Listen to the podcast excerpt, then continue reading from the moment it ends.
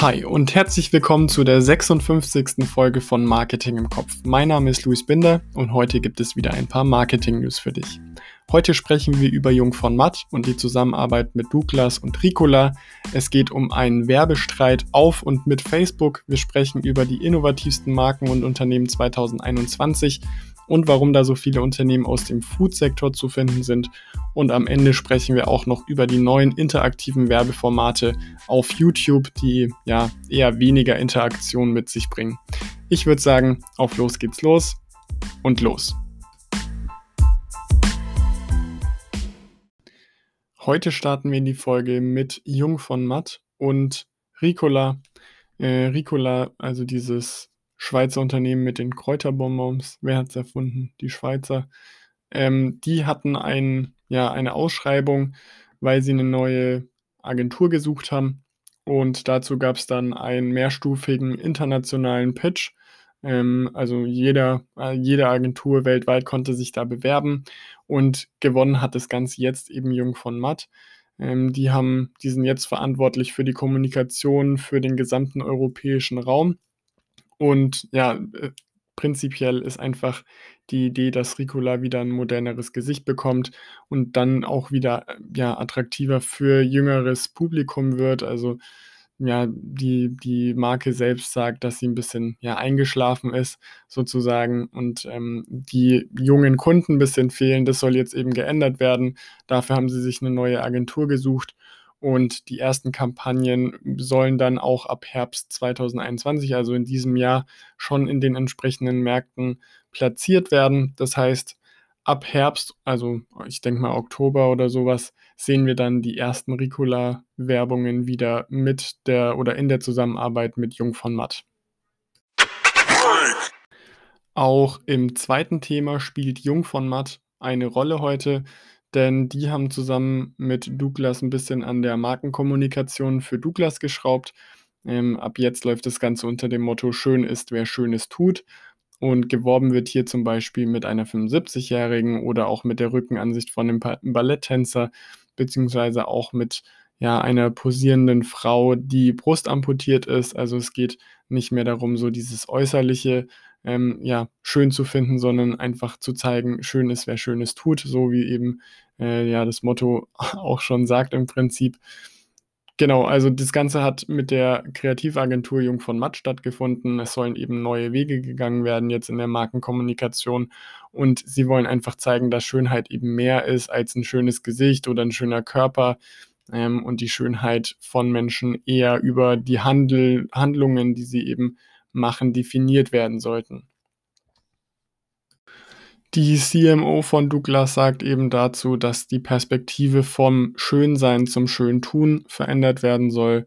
Starten tut die Kampagne am 17. Mai, also jetzt ganz bald im, im Fernsehen. Es sollen dafür verschiedene Spots ausgestrahlt werden. Das Ganze wird mit einer Out-of-Home-Kampagne begleitet und im Laufe ja, diesen Jahres, also 2021, sollen dann auch noch weitere Digitalformate dazukommen auf ja, allen entsprechenden relevanten Kanälen. Ähm, welche das sein werden, das noch nicht kommuniziert, vermutlich. Ähm, genau, also es soll wieder eine Rundum-Kampagne werden. Überall, wo man irgendwie diese Kampagne aufsetzen kann, soll sie gespielt werden. Ähm, ich pack dir auch mal den Spot noch unten in die Show Notes, dann kannst du dir den auch mal angucken und sehen, was so ja die Idee, der Plan von Douglas aktuell ist. Und das nächste Thema hat nichts mit Jung von Matt zu tun. Vermutlich nicht. Damit äh, waren sie, da waren sie nicht involviert. YouTube hat ein ja, interaktives Werbeformat für Smart TVs angekündigt. Ähm, ich finde es nicht so wahnsinnig interaktiv, aber dazu komme ich gleich noch. Grundsätzlich geht es darum, dass YouTube dieses Jahr eben auch global schon ein neues Werbeformat ausrollen soll, wo es eben mehr Interaktivität geben soll. Das Ganze kann man dann ja wie modernes Teleshopping im Prinzip ähm, sich überlegen. Und ja, der Grundgedanke darin ist, dass wenn jemand ein Produkt sieht, das ihn interessiert, dann kann man jetzt über YouTube den Link direkt auf das entsprechende Smartphone schicken lassen, um dann quasi da weiterzuschauen, was das Produkt kann und und und. Also dann quasi auf die Landingpage weiterleiten oder wo auch immer eben dieses Produkt dann oder der Link dann hinführt. Und YouTube nennt das Ganze Brand Extensions. Ähm, ja, im Prinzip, wenn Werbende das eben einsetzen, dann erscheint am unteren Rand von der Reklame ein Button mit der Aufschrift an Telefon senden und wenn man da eben draufklickt, dann wird eben der festgelegte Link direkt aufs Handy geschickt. Ähm, dementsprechend entweder ja eben wie gesagt der Online-Shop oder irgendeine andere Art. Ähm, und das kann jetzt mittlerweile oder das soll jetzt eben extra oder speziell in YouTube-Werbung eingebaut werden können, aber eben für diese, also nicht auch für zum Beispiel den normalen Browser, sondern eben für die Smart TVs. Ja, was für Marketer interessant sein könnte, ist, dass eben auch Konversionsraten getrackt werden können sollen. Also YouTube spricht hier erstmal von Google Ads. Vielleicht kommen auch noch andere äh, Möglichkeiten dann dazu. Aber das ist auf jeden Fall eine Möglichkeit, hier noch seine entsprechenden Tools einzubinden. Das ist vermutlich ganz interessant. Außerdem sagt YouTube, dass eben für gerade Smart TVs noch weitere Features ja, interaktive Werbefeatures äh, geplant sind. Allerdings gibt es dazu jetzt aktuell noch keine weiteren Details. Um mal dieses Thema Smart TV-Werbung noch ganz kurz aufzugreifen, es gibt eine Statistik von Statista, ähm, die sagt, dass alleine dieses Jahr noch in den USA dieser Markt auf 11,3 Milliarden US-Dollar ansteigen soll und bis 2024 soll dieses Werbesegment auf ungefähr 19 Milliarden US-Dollar noch weiter ansteigen. Ähm, wir sprechen hier generell von Smart TV-Werbung und ja, man kann davon ausgehen, dass ein Großteil davon eben an YouTube gehen wird, einfach weil sie jetzt schon dabei sind, hier große Schritte zu machen und dementsprechend auch Möglichkeiten ja, für, die, für die Marketer anzubieten. Und vielleicht, um auch noch mal ganz kurz auf YouTube einzugehen, es gibt ein Marktforschungsunternehmen mit dem Namen Comscore, die sagen, dass in den USA YouTube mittlerweile der größte werbefinanzierte Streamingdienst ist. Ähm, ungefähr 40 Prozent von allen Inhalten, die in diesem Bereich angeschaut werden, gehen eben auf das Konto von YouTube. Ähm, prinzipiell, ich hatte es zum, zum Anfang auch schon gesagt, interaktiv. Also YouTube selbst sagt, dass es interaktive Werbeformate sind.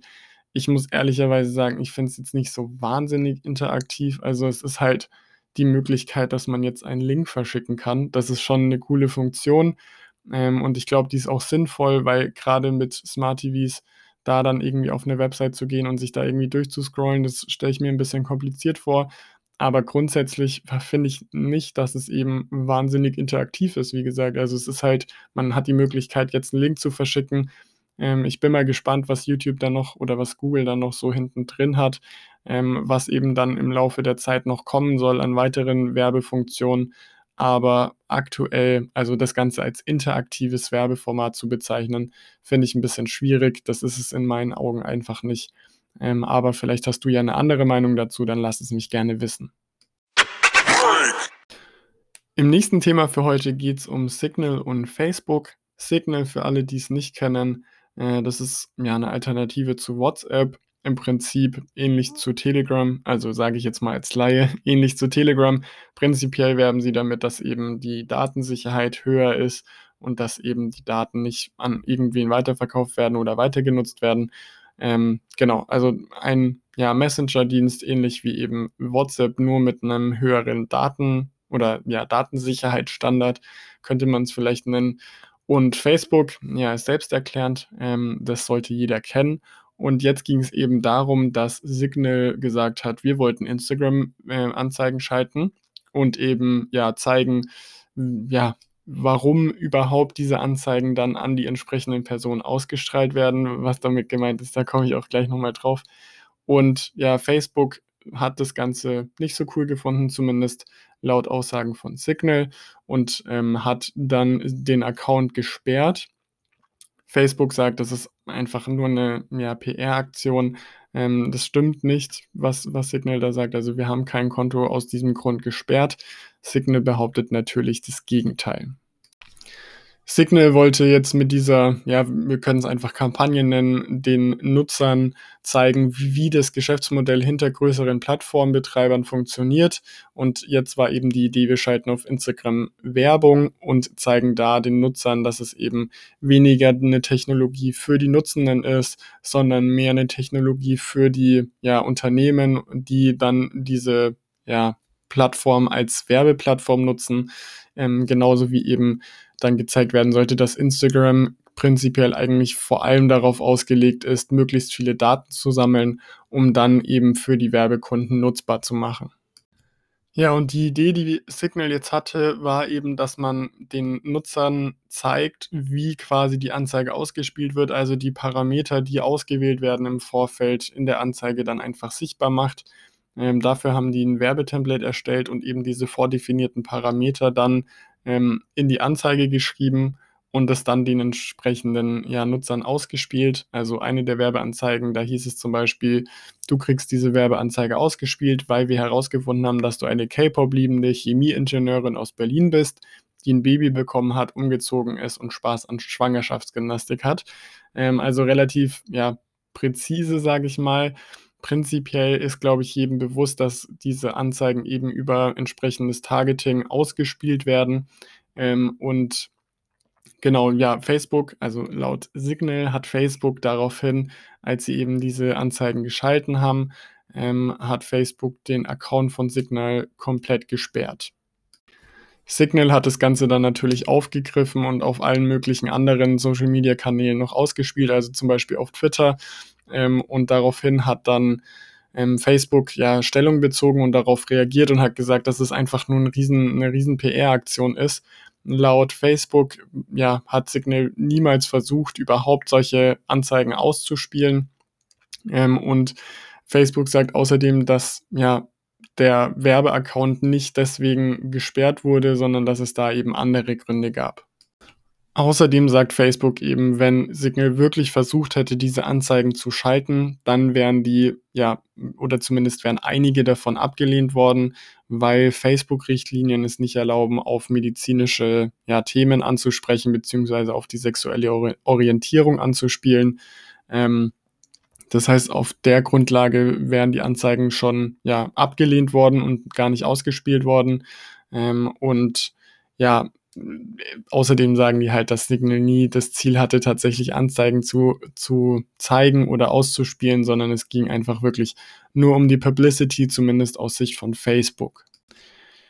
Daraufhin hat dann natürlich wieder Signal auch ähm, was von sich hören lassen und hat aber im Prinzip nichts Neues gebracht und hat einfach nur nochmal wiederholt, dass sie eben versucht haben, diese Anzeigen auszuspielen und dass sie daraufhin von Facebook gesperrt worden sind.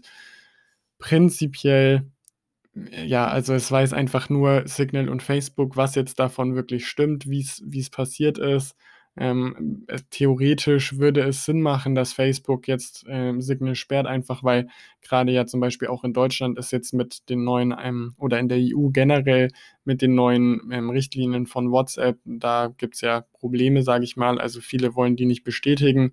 Ähm, jetzt wird es langsam Zeit, da ähm, entweder auf Bestätigen zu klicken oder man kann WhatsApp dann nicht mehr nutzen. Was man aber grundsätzlich sagen muss, selbst wenn es nur eine PR-Aktion war von Signal, dann war die relativ erfolgreich.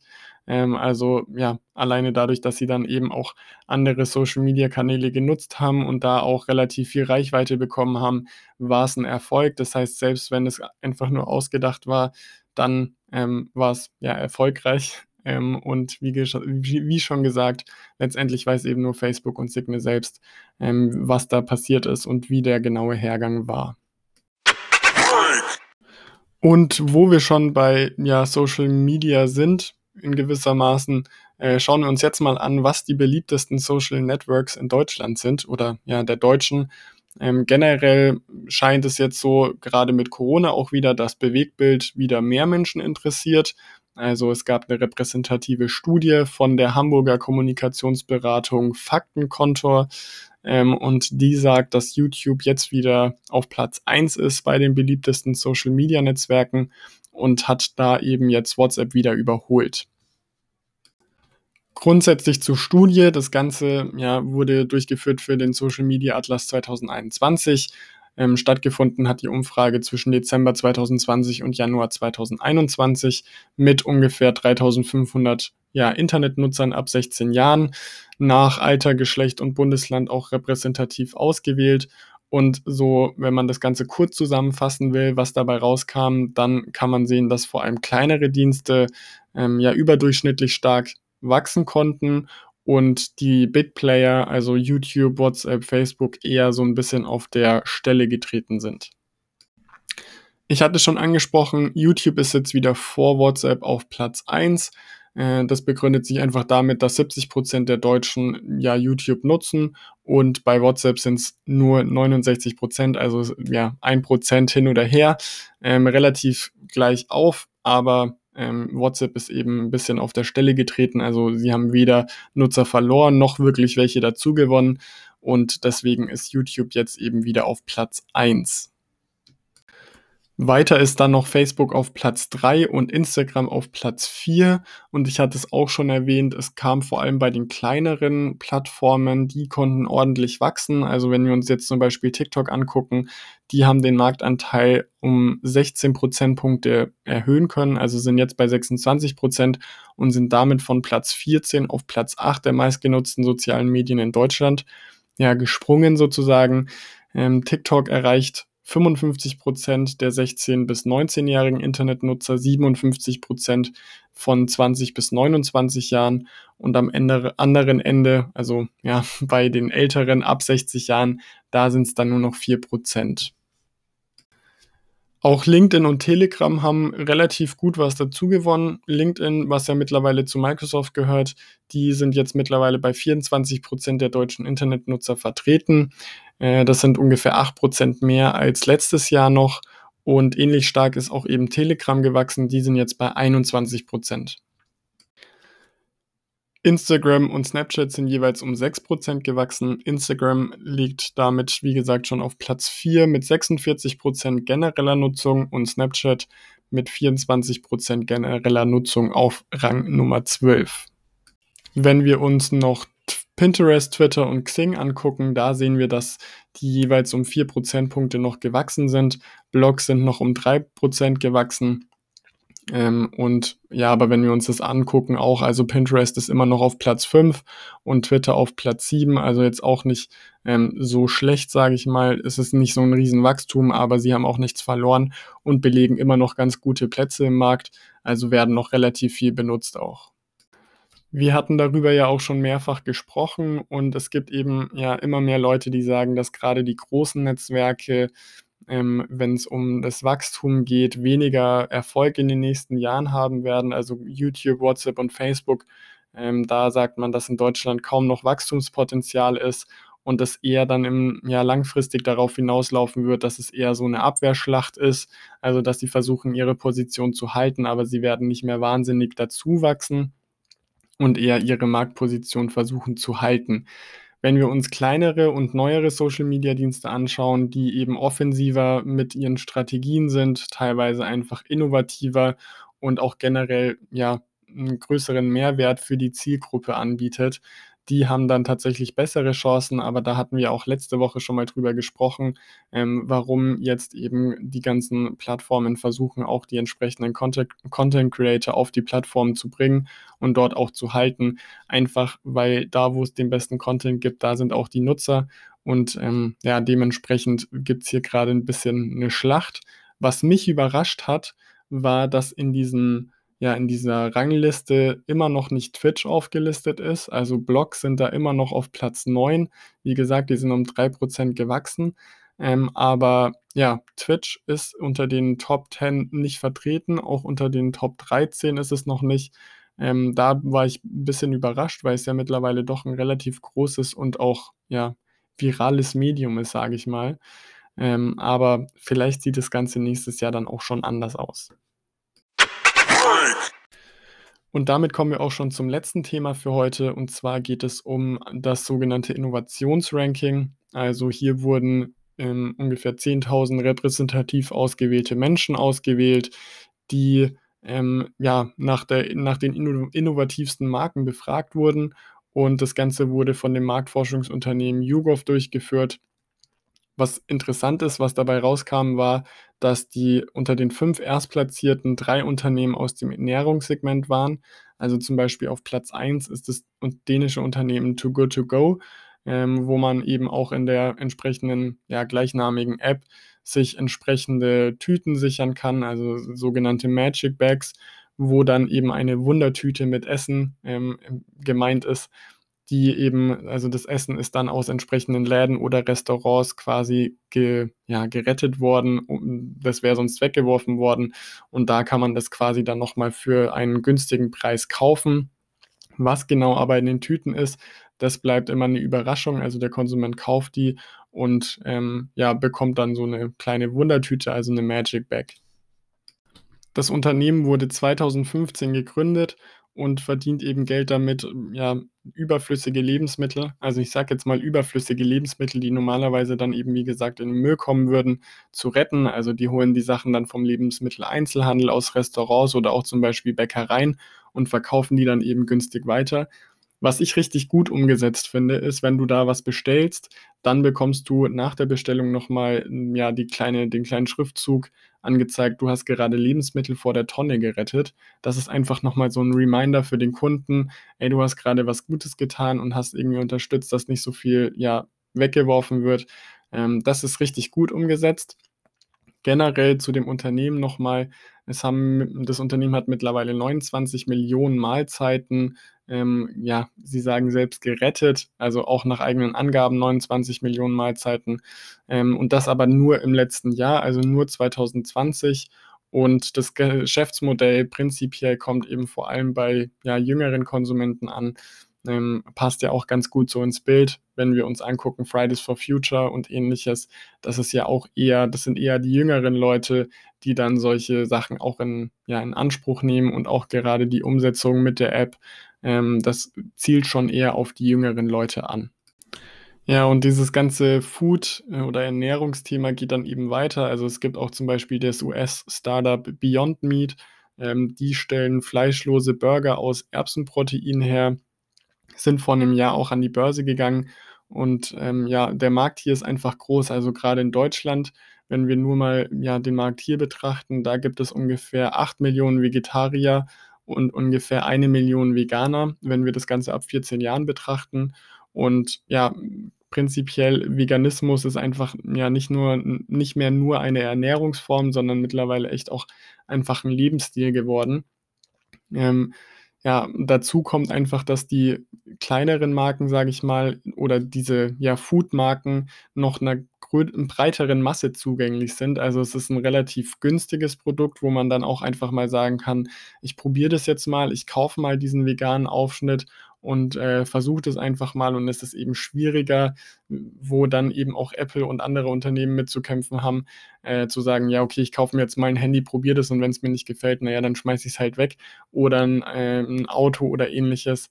Und ja, generell eben diese gesündere Nahrung, die wird sich in den nächsten Jahren vermutlich auch fortsetzen. Also, wir haben ja auch einfach den Megatrend Gesundheit drin. Die Leute achten immer mehr darauf, was sie zu sich nehmen, wie sie konsumieren und so weiter. Ähm, also, Food-Marken sind hier jetzt schon gut, ja, angesiedelt, sage ich mal, und machen einen guten Job. Aber es ist zu erwarten, dass da eigentlich noch mehr gehen wird. Einfach aus diesem Grund, es ist günstiger. Also, ich kann mir das als als Konsument eher mal leisten und probieren und, äh, dieses ganze Thema Gesundheit spielt da natürlich auch eine große Rolle.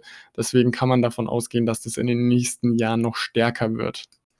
Generell hat sich bei der Analyse auch gezeigt, dass die Konsumenten eher jüngeren Unternehmen mehr Innovation zutrauen als eben schon etablierten Marken. Und vielleicht, um mal die Top 10 durchzugehen, ähm, wie oder ja, wie wurden wie konnte man die Unternehmen oder die Marken auswählen? Insgesamt wurden schon 400 Marken vorausgewählt und da konnten die Befragten dann eben sagen: „Das sehe ich eher als innovativ, das eher nicht.“ Auf Platz 1 ist eben Too Good To Go. Ähm, auf Platz 2 ist dann Tesla, auf Platz 3 ist wieder ein Food-Unternehmen mit Vegans. Auf Platz 4 ist Beyond Meat, auch eben das angesprochene Food-Unternehmen. Auf Platz 5 ist PayPal, auf Platz 6 ist Samsung, aber nur mit der Unterhaltungselektronik. Also bei Samsung wurde Unterhaltungselektronik und Haushaltselektronik gesplittet. Auf Platz 7 ist dann wieder ein Food-Unternehmen mit Like Meat. Auf Platz 8 ist Lego, 9 belegt Apple und Platz 10 belegt Amazon. Ähm, ja, und Netflix ist zum Beispiel erst auf Platz 13 und Dyson auch erst auf Platz 14. Das Ganze wurde dann auch noch mal nach Kategorien eingeteilt. Ähm, ja, da sieht das Ganze auch noch mal echt komplett anders aus. Also, zum Beispiel in der Gastronomie Da ist Too Good To Go, Too Good To Go auch auf Platz 1, aber danach kommen Lieferando und McDonald's auf 2 und 3 ähm, wobei die auf, unter den Top 20 eigentlich gar nicht zu finden sind. Also da gibt es auch nochmal, ja, dann eben andere Ergebnisse, beziehungsweise wenn man es eben dementsprechend einteilt, dann ähm, oder nach den Kategorien eben anteilt, dann ist da auch nochmal ein anderes Ranking zu sehen. Ich packe dir das aber auch nochmal in die Show Notes, dann kannst du da auch selber nochmal drüber gucken. Das wäre jetzt zu lang, die alle nochmal durchzugehen. Es wurde aber auch gefragt, oder natürlich zeigt sich, wenn man nach den innovativsten Marken oder Unternehmen sucht, dann zeigt sich auch, welche am wenigsten innovativ sind. Und da hat sich gezeigt, dass vor allem Finanzdienstleister wie zum Beispiel die Deutsche Bank oder Postbank am schlechtesten abschneiden, aber auch TV-Sender wie zum Beispiel ARD, ZDF, Sat1 Gold und RTL 2, die werden als weniger innovativ wahrgenommen und ja, belegen dann eher das Ende der Rangliste. Wenn man sich sowas anguckt, dann ist natürlich auch die Frage, was bedeutet denn überhaupt innovativ? Und da hat sich jetzt auch in dieser Analyse oder in der, in der Studie gezeigt, da gab es auch ein paar Hinweise, dass eben vor allem Zukunftsorientierung und Ideenreichtum die Faktoren sind, die dann auch den Unternehmen oder Marken helfen, vorne irgendwo in der Rangliste aufzutauchen. Dicht gefolgt ist auch von der Nachhaltigkeit. Also Nachhaltigkeit ist auch ein ganz wichtiges Thema. Und Kundenerlebnis auf der anderen Seite, da haben nur 16 Prozent der Befragten gesagt, dass es ja für sie ein ähm, relevanter Faktor ist. Also es scheint so, als wäre das Kundenerlebnis ähm, ja nicht als innovativ angesehen, wobei wir da ja auch letzte Woche schon mal drüber gesprochen hatten oder in den vergangenen äh, Podcast-Folgen. Da haben wir schon drüber gesprochen, wie das mit dem Kundenerlebnis ist. Und ich könnte mir hier zum Beispiel auch vorstellen, dass eben dieser Punkt Kundenerlebnis als unwichtig betrachtet wird von den, von den Kunden und Kunden, weil eben alles gleich ist. Also wenn ich auf eine Website gehe, dann sieht alles irgendwie ähnlich aus. Es ist so ein Einheitsbrei und man hat nicht mehr so wirklich dieses Markenfeeling. Okay, ich schaue eine Website an, sehe jetzt vielleicht kein, nicht unbedingt ein Logo, aber ich weiß, das ist Marke XY oder Unternehmen XY. Das gibt es nicht mehr so wirklich. Ähm, vereinzelt natürlich, aber so im Großen und Ganzen ist es ein bisschen verloren gegangen. Also ich könnte mir auch vorstellen, dass ähm, das ein Punkt ist, warum eben ja Kundenerlebnis nicht mehr so wichtig ist. Wobei man ja aber auch sagen muss, innovativ, ähm, ja, da hätte ich jetzt auch als erstes eben Zukunftsorientierung und Ideenreichtum und wie kann ich die Welt in Zukunft verbessern im Kopf und eher nicht so, was kann ich als Kunde ja von dem Unternehmen haben sozusagen.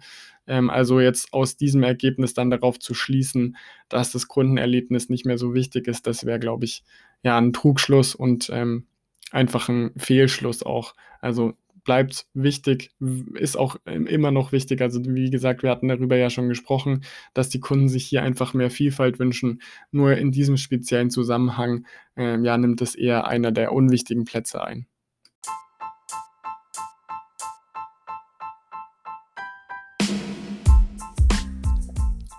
Das war's für heute auch schon wieder. Wir haben uns heute angeschaut, was die beliebtesten Social Media Netzwerke in Deutschland sind und welche Plattformen hier vor allem ja, gewinnen konnten, beziehungsweise warum große Plattformen es in Zukunft eher schwieriger haben werden, ihre Position auch halten zu können. Außerdem haben wir über die neue Kommunikationsstrategie von Douglas gesprochen und es ging um den Streit zwischen Signal und Facebook. Ich hoffe, es waren wieder einige interessante Sachen für dich dabei und du konntest das ein oder andere für dich mitnehmen. Wir hören uns wieder ganz normal am Freitag zu einer weiteren Folge von Marketing im Kopf wo es dann wieder mehr um die Strategie hinter dem Marketing geht. Wenn dir gefällt, was du hörst, dann lass gerne eine 5-Sterne-Bewertung da und vergiss nicht, den Podcast zu abonnieren. Und schreib mir gerne, was dir an der Folge am besten gefallen hat. Mich würde diese Folge vor allem interessieren, ob du denkst, dass die Aktion von Signal wirklich nur als PR gedacht war oder ob sie wirklich versucht haben, hier den Nutzern einmal aufzuzeigen, wie entsprechende Plattformen funktionieren. Ansonsten war es das heute von meiner Seite. Ich wünsche dir eine schöne Woche. Wir hören uns in der nächsten Folge. Mach's gut, bleib gesund und ciao.